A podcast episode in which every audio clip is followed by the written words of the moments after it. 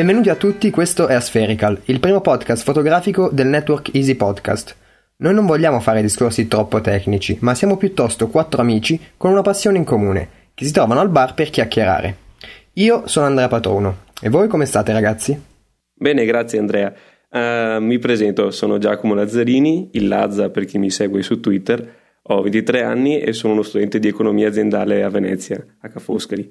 Come stanno invece gli pseudo milanesi? Oh, piano piano, qui milanesi. Io sono un pochino più al nord, sono nella verde Brianza, quindi non molto Milano. Ciao a tutti, io sono Gianmarco, un ingegnere che si diletta un po' nella fotografia ogni tanto. Invece Matteo, ci sei? Eh sì, io sì, ci sono, ci sono. Anch'io comunque non sono proprio milanese, eh, sono fuori Milano, però per voi comuni mortali potete, posso anche essere milanese. Eh, comunque io sono Matteo Arone, ho 22 anni e sono Teo Biondo 91 su Twitter. Eh, oggi volevamo parlare un po' di fotografia su iPhone e in particolare analizzare eh, due app fotografiche che ci toccano diciamo da vicino che sono VSCO e Camera Plus. Uh, direi di partire con Camera Plus e darei subito la parola a Jack, che è quello più esperto su quest'app. Sì, è esperto, diciamo, è una parola grossa. Diciamo, più che altro ho cominciato a usarla fin da quando è ah, uscita. Sei drogato di quest'app, non sei esperto. Uh, uh, questa, questa è un'accusa infamante. no, a parte gli scherzi, l'ho presa tanto tempo fa. Era una delle vere prime applicazioni, quelle fatte con un bel design, apposta studiate per iPhone, con un sacco di filtri, con un sacco di effetti molto ben fatti. E infatti la uso ancora adesso molto meno rispetto a prima, molto meno perché adesso quando fotografo con la reflex passo direttamente al computer, mentre prima invece usavo direttamente Camera Plus. Sì, perché Camera Plus effettivamente è uno strumento piuttosto potente nelle mani giuste, non tanto potente quanto un computer.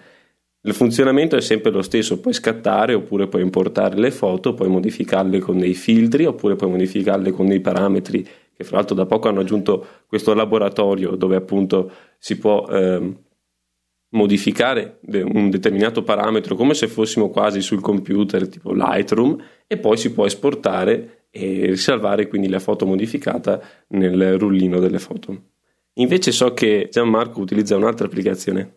Sì, io sono, anche se ho provato Camera Plus eh, ai tempi dell'iPhone 3G e primi tempi dell'iPhone 4, ho, ho provato VSCO e lo uso con, con soddisfazione perché è molto, molto semplice. Ha un po' questo fare un po' hipster, filtri soliti, tenui, abbastanza caldi, molti altri filtri a disposizione sullo store. Ma la, diciamo, la caratteristica principale che, che me lo fa preferire a un Camera Plus è proprio la sua semplicità. Diciamo che di contorno una cosa che mi piace anche è la, la cosiddetta grid, che non è altro che un profilo personale che si mm, che praticamente è un po' come Instagram, diciamo, solo che si toglie tutta quella componente social data dai like e dai commenti. Quindi diciamo che è più uno showcase dove si possono mostrare le proprie foto modificate con VSCO. Mm. E so che mm, questi filtri fotografici sono disponibili anche per computer.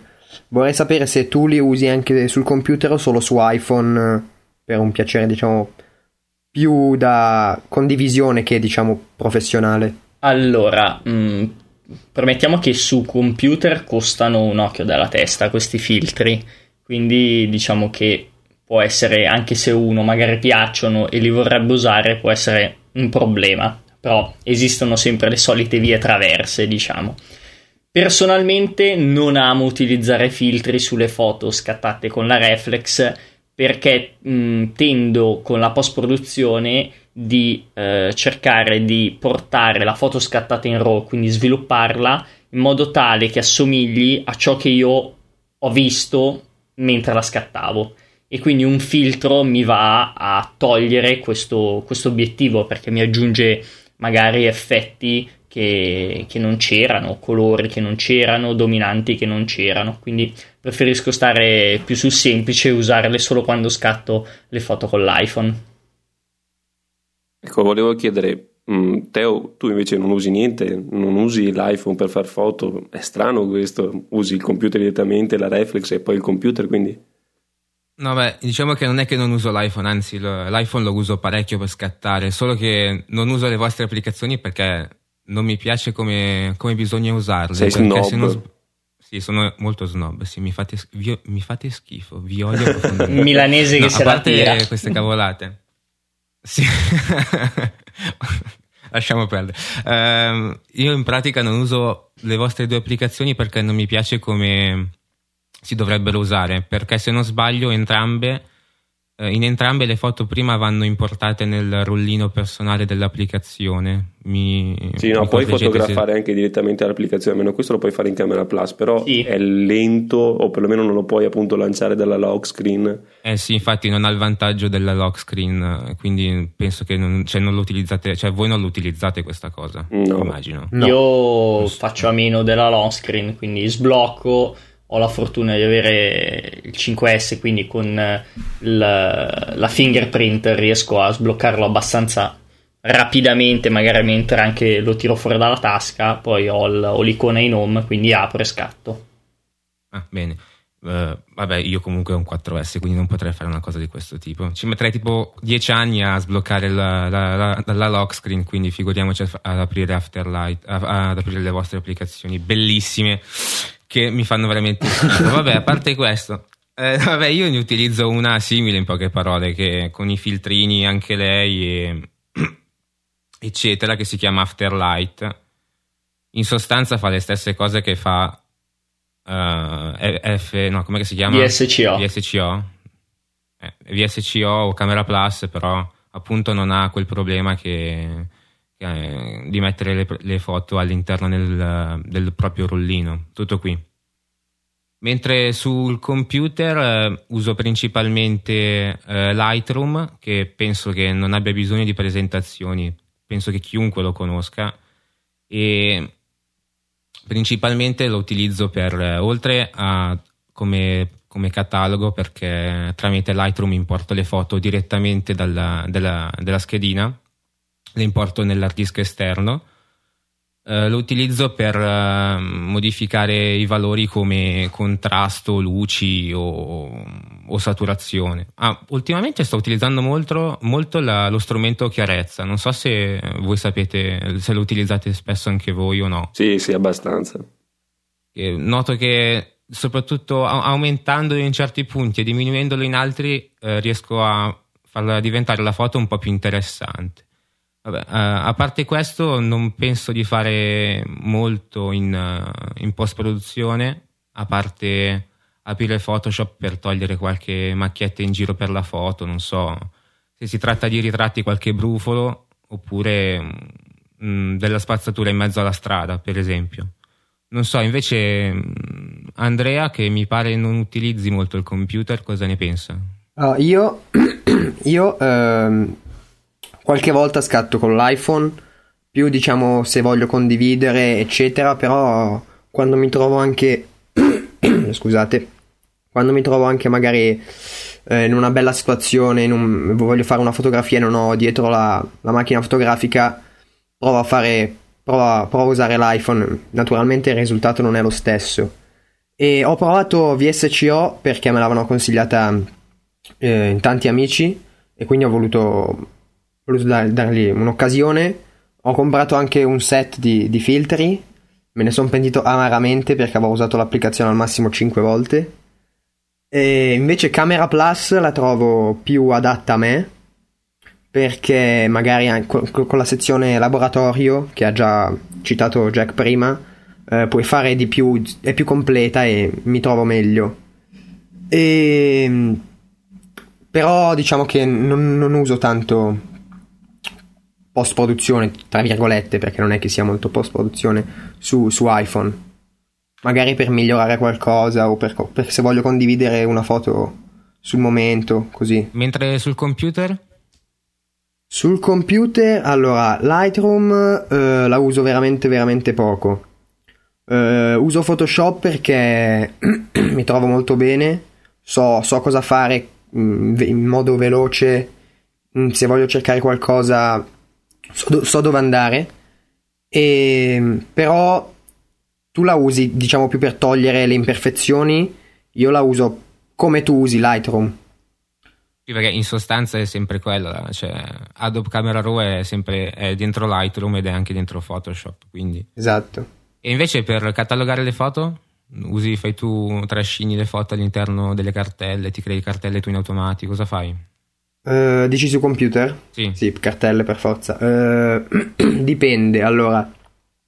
Uh, le foto, le mie foto migliori, cioè quelle che io ripeto migliori, ce l'ho tutte su una cartella di Dropbox, in sottocartelle per categorie, eccetera.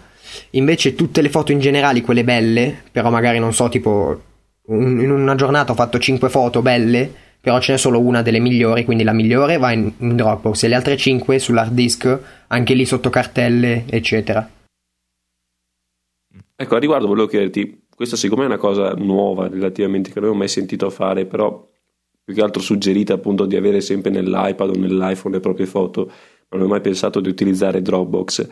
Mm, tu lo usi appunto per questo, cioè per avere ovunque tu sia, le tue foto migliori pronte a far vedere a un eventuale amico, insomma, per discuterne, immagino sia così, giusto? Sì, sì, esattamente per questo. E anche perché comunque magari per una doppia sicurezza, perché le ho sia sull'hard disk sia su Dropbox. E magari non so, l'hard disk esplode e allora le ho comunque su Dropbox ovunque. Sì, effettivamente è meglio essere sicuri doppiamente. E invece tu, Jack, sul computer che post produzione fai? Beh, adesso dopo che Matteo mi ha rotto alquanto molto abbastanza, insieme anche a Gianmarco, ho iniziato a usare seriamente, se così possiamo dire, Lightroom.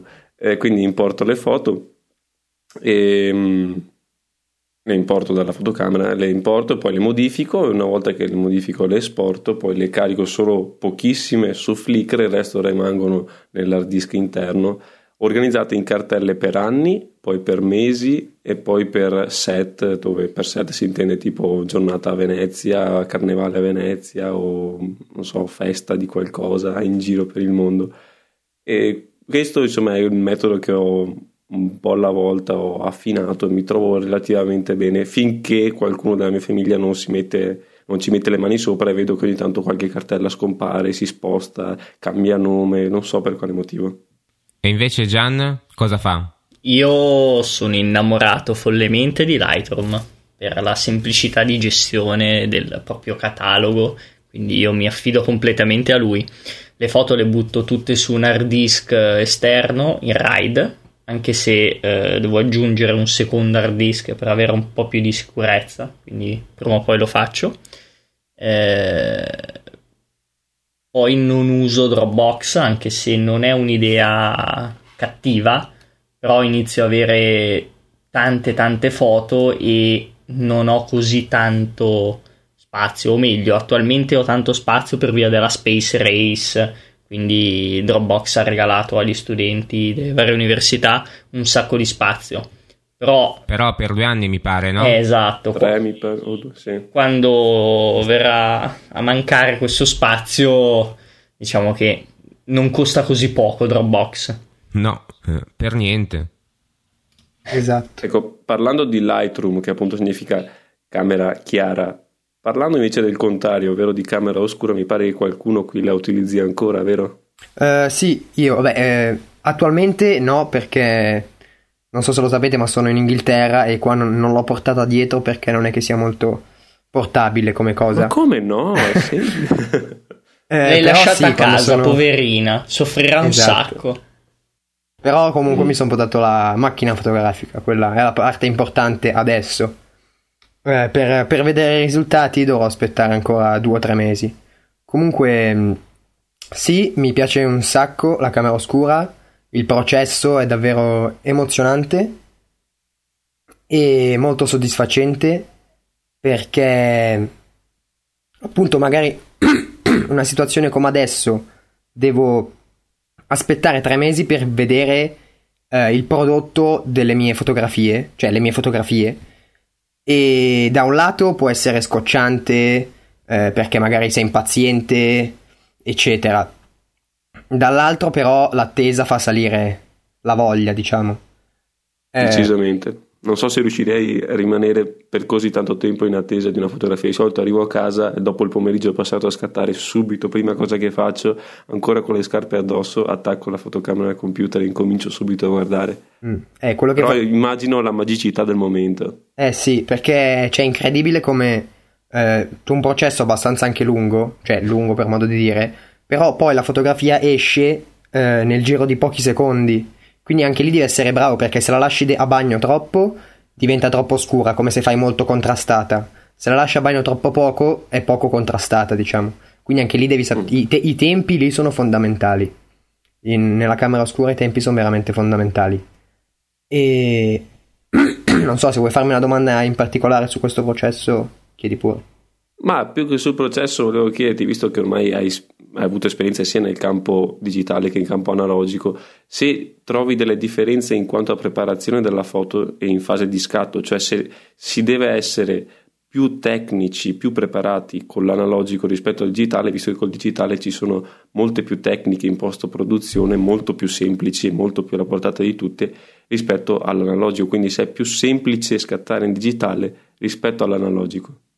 Allora, eh è un, una domanda interessante. Eh, naturalmente devi essere, diciamo, più preciso, non perfetto, però diciamo più vicino alla perfezione se scatti in analogica, perché appunto non hai tutti i vantaggi o svantaggi, dipende da come la vedi, eh, del, della post produzione.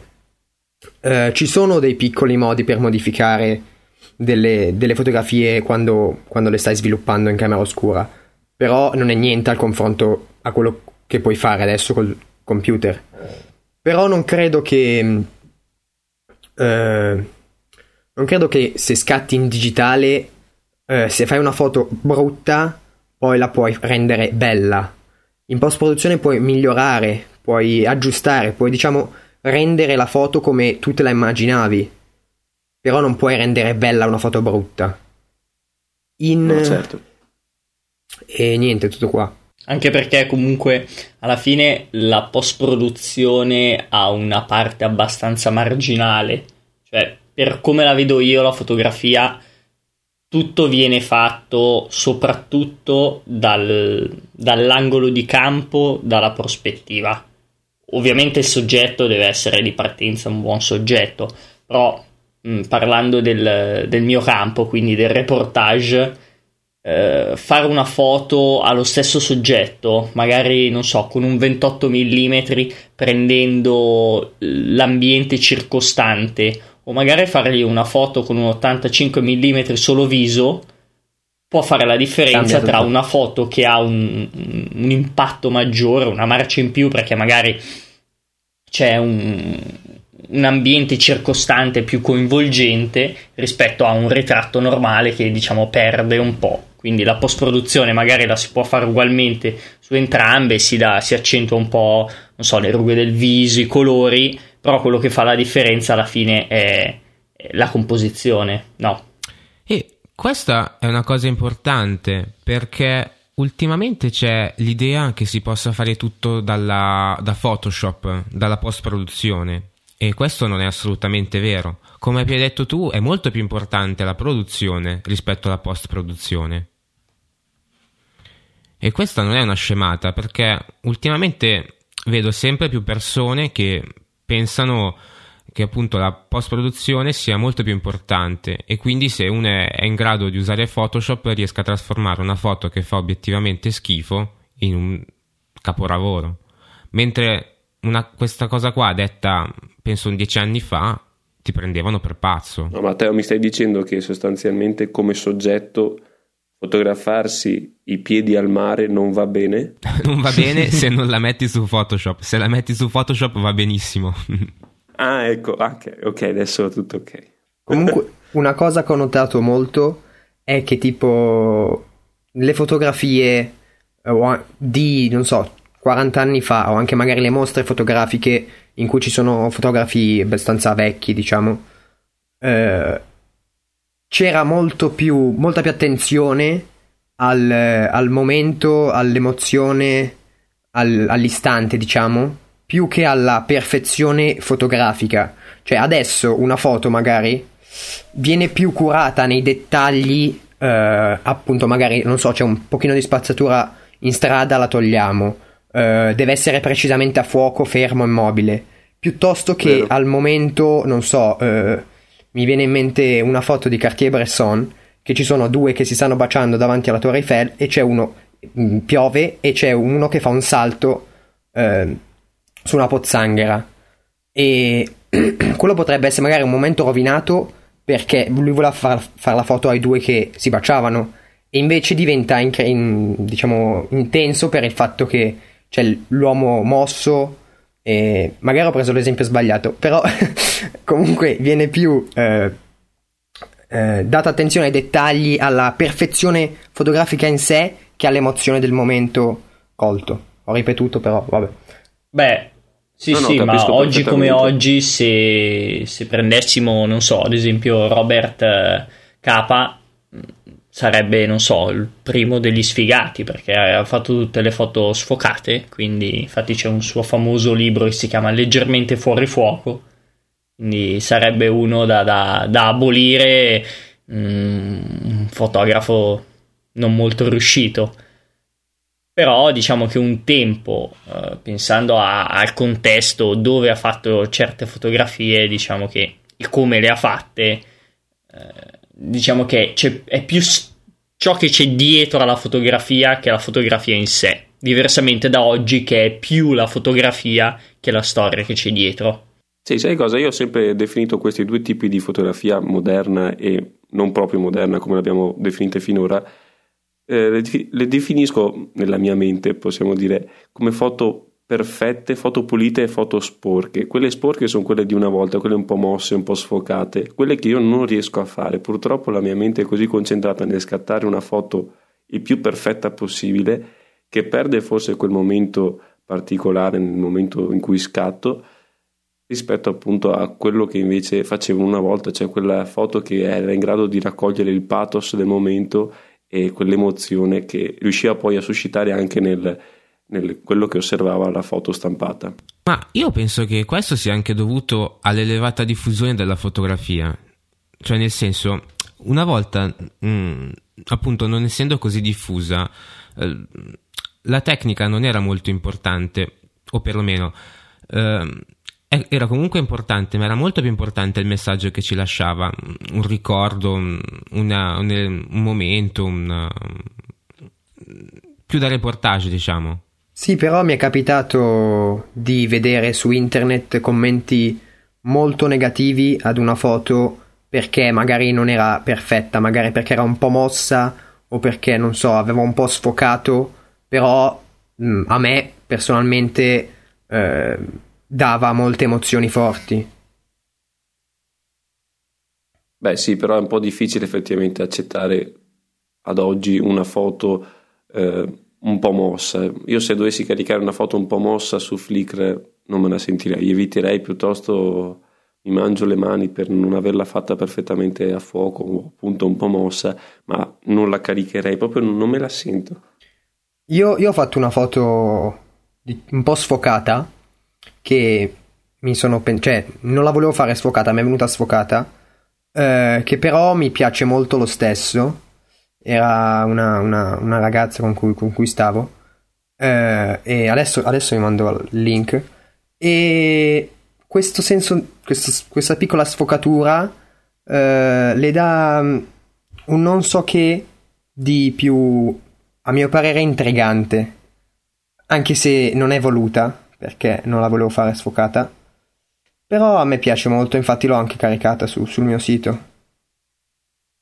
Ah, ecco, volevo specificare che non stiamo parlando di sfocature di quelle fatte in post produzione che sono cose orripilanti. Ho visto ieri una serie di foto fatte su Flickr con D800 e appunto il Nikon 1424 f2.8 che erano spettacolari come foto, rovinate da una post produzione con finte sfocature che era da pugnalarsi lo stomaco ripetutamente, è una cosa schifosa a dir poco. Mi, sen- mi sento male. Sven- per svenire. Ma ti posso capire. Tra l'altro è anche difficile farle in post produzione, cioè o si vede che sono state fatte in post produzione si oppure... vedeva palesemente, è Ah, una ok. cosa brutta, ma brutta. Ah, adesso c'è lo strumento nuovo un CS6, oddio, nu- non nuovissimo, però che non mi ricordo più come si chiama, se è Field Blur, che rende la vita più facile a questi soggetti, diciamo. Ma eh, a proposito, volevo chiederti, tu che usi sicuramente più di me Photoshop, ma hanno più introdotto quel magico strumento che serviva a ridurre il blur, quindi a ridurre l'effetto mosso perché era in grado di stabilire che tipo di movimento aveva fatto la mano durante lo scatto? L'hanno più introdotto oppure... Sai che non lo so, l'avevo, avevo visto anch'io tutte le varie presentazioni. Vai, dici. Sì, scusami, ti ho interrotto. No, no, vai, vai. Lo dico io.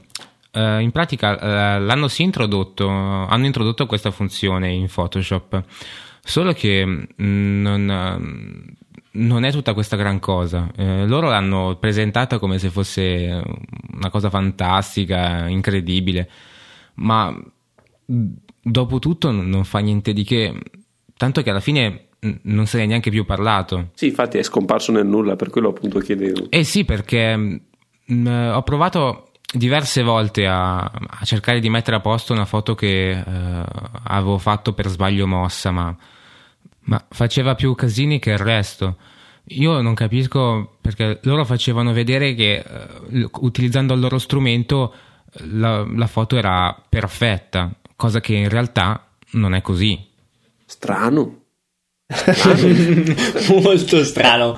Però io Mai sono, diciamo, a favore di, di- di- diciamo, di, della sfocatura involontaria. Nel senso che se si tratta questo genere di foto, eh, nel senso che si, si prende la foto e la si butta nel cestino e ci si picchia le mani con la bacchetta, è un diciamo, si può imparare anche da questi errori perché comunque la perdita di un, di un momento, di un istante, è secondo me un, un aiuto a migliorare e la prossima volta magari starai più attento, mh, ti concentrerai di più magari sulla messa a fuoco e quindi uno pian piano, pian piano migliora. Infatti io sono della filosofia eh, teniamo veramente pochissime foto di quelle che, che facciamo, però magari sono un po' esagerato a volte, però Voi usate messa a fuoco manuale o automatica? allora Personalmente- esatto, vai Jack, andiamo in ordine. Eh, personalmente uso automatica quando posso. Mi è capitato di usare un 8200 f2.8 che aveva eh, che era automatica solo con motore della macchina e la mia macchina non ha il motore, quindi sostanzialmente usavo il manuale ed è stato abbastanza difficile. Difficile più che altro perché non essendo un fisso hai appunto due ghiere, quindi nel momento in cui inquadravi con lo zoom correttamente, secondo la composizione che volevi, dopo dovevi mettere a fuoco e scattavi. Il punto è finché è un soggetto fermo va bene, però se erano barche come nel barche in regata, come appunto in quel caso eh, dove ho testato questo obiettivo, c'è stato qualche problema, nel senso che sembrano piano, sembrano che vadano lente e dopo invece eh, non, non fai a tempo, quindi ho avuto qualche problema nella manuale, però devo dire che mi è piaciuto. È bello quando hai il controllo completo e no- sai che non puoi passare in automatico. Io ho usato la messa a fuoco manuale mh, durante l'utilizzo del Samyang 85 mm 1.4 e personalmente è stato un periodo bellissimo perché mi ha insegnato un sacco, perché mi ha insegnato a, a comporre la foto, a prendere i miei tempi, a controllare tutta la macchina e a prenderne padronanza, seppur ovviamente ho ho perso alcuni istanti, alcune foto non sono perfettamente eh, a fuoco, anche perché tendo a scattare a tutta apertura. Invece attualmente scatto in messa a fuoco manuale solo quando faccio paesaggi quando comunque ho la macchina sul cavalletto, diciamo. In quel caso lì sempre messa a fuoco manuale, anche perché utilizzo l'iperfocale, quindi è più comodo. Ma usavi l'automatico e il manuale perché il Samyang non aveva il fuoco automatico, giusto?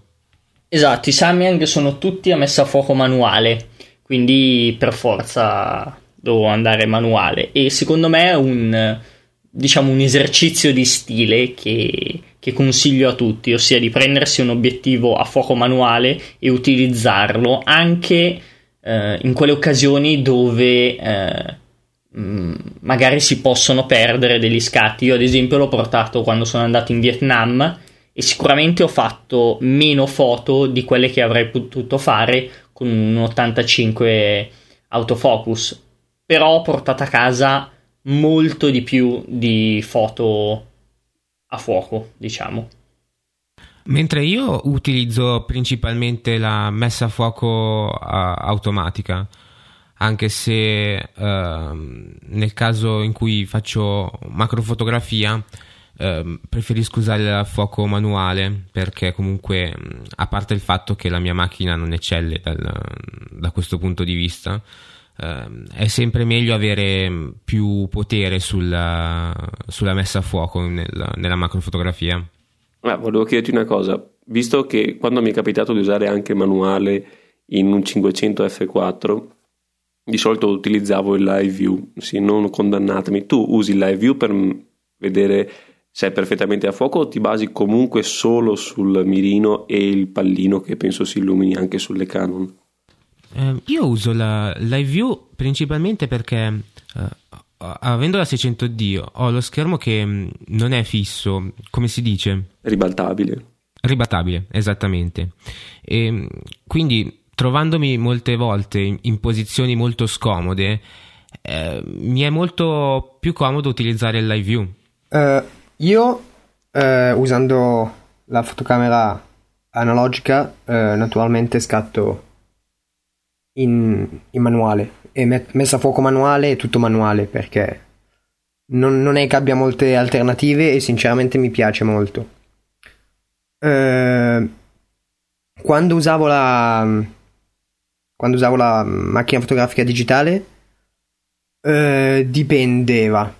Dipendeva dal soggetto, dal, dal momento, eh, però molto più frequentemente ho usato m- messa a fuoco eh, automatica. Perché quando sei magari in strada ti trovi, ti trovi molto più, più facile, più veloce. Diciamo che sono quelle eh, quelle agevolazioni che quando hai eh, è difficile non usarle. Un po' la, la, stessa, la stessa, cosa mi, mi trovo con, con, la post-produzione. Con la, con la fotocamera eh, man, oh, digitale eh, mi trovo spesso a usare Photoshop per migliorare, perfezionare la foto, anche se magari non ne vedevo così tanto il bisogno. E forse anche per quello che sono passato alla manuale, alla analogica, perché non avendo questa possibilità mi, mi diciamo devo essere migliore prima. Sì, molte volte capita anche a me eh, che appena torno a casa devo modificare la foto e renderla perfetta perché come l'avevo scattata, come l'avevo scattata io non mi piaceva e non, appunto non, non la vedevo perfetta. Non so gli altri come la pensano. Sì, si cerca sempre di andare verso la perfezione, purtroppo, perché comunque se c'è la possibilità, perché non usarla? Però dal lato è una cosa negativa, perché è una cosa così bella e personale, intima come la fotografia, viene rovinata dalla, da una ricerca di perfezione, il che rende tutto un po' triste, no? Beh, neanche più di tanto secondo me, perché alla fine anche un tempo c'era, diciamo, questa perfezione. Dipendeva sempre dalla tipologia dei fotografi. Se vai a scegliere un, un reportagista, ovviamente mm, non ha né il tempo né la voglia e non ha neanche senso.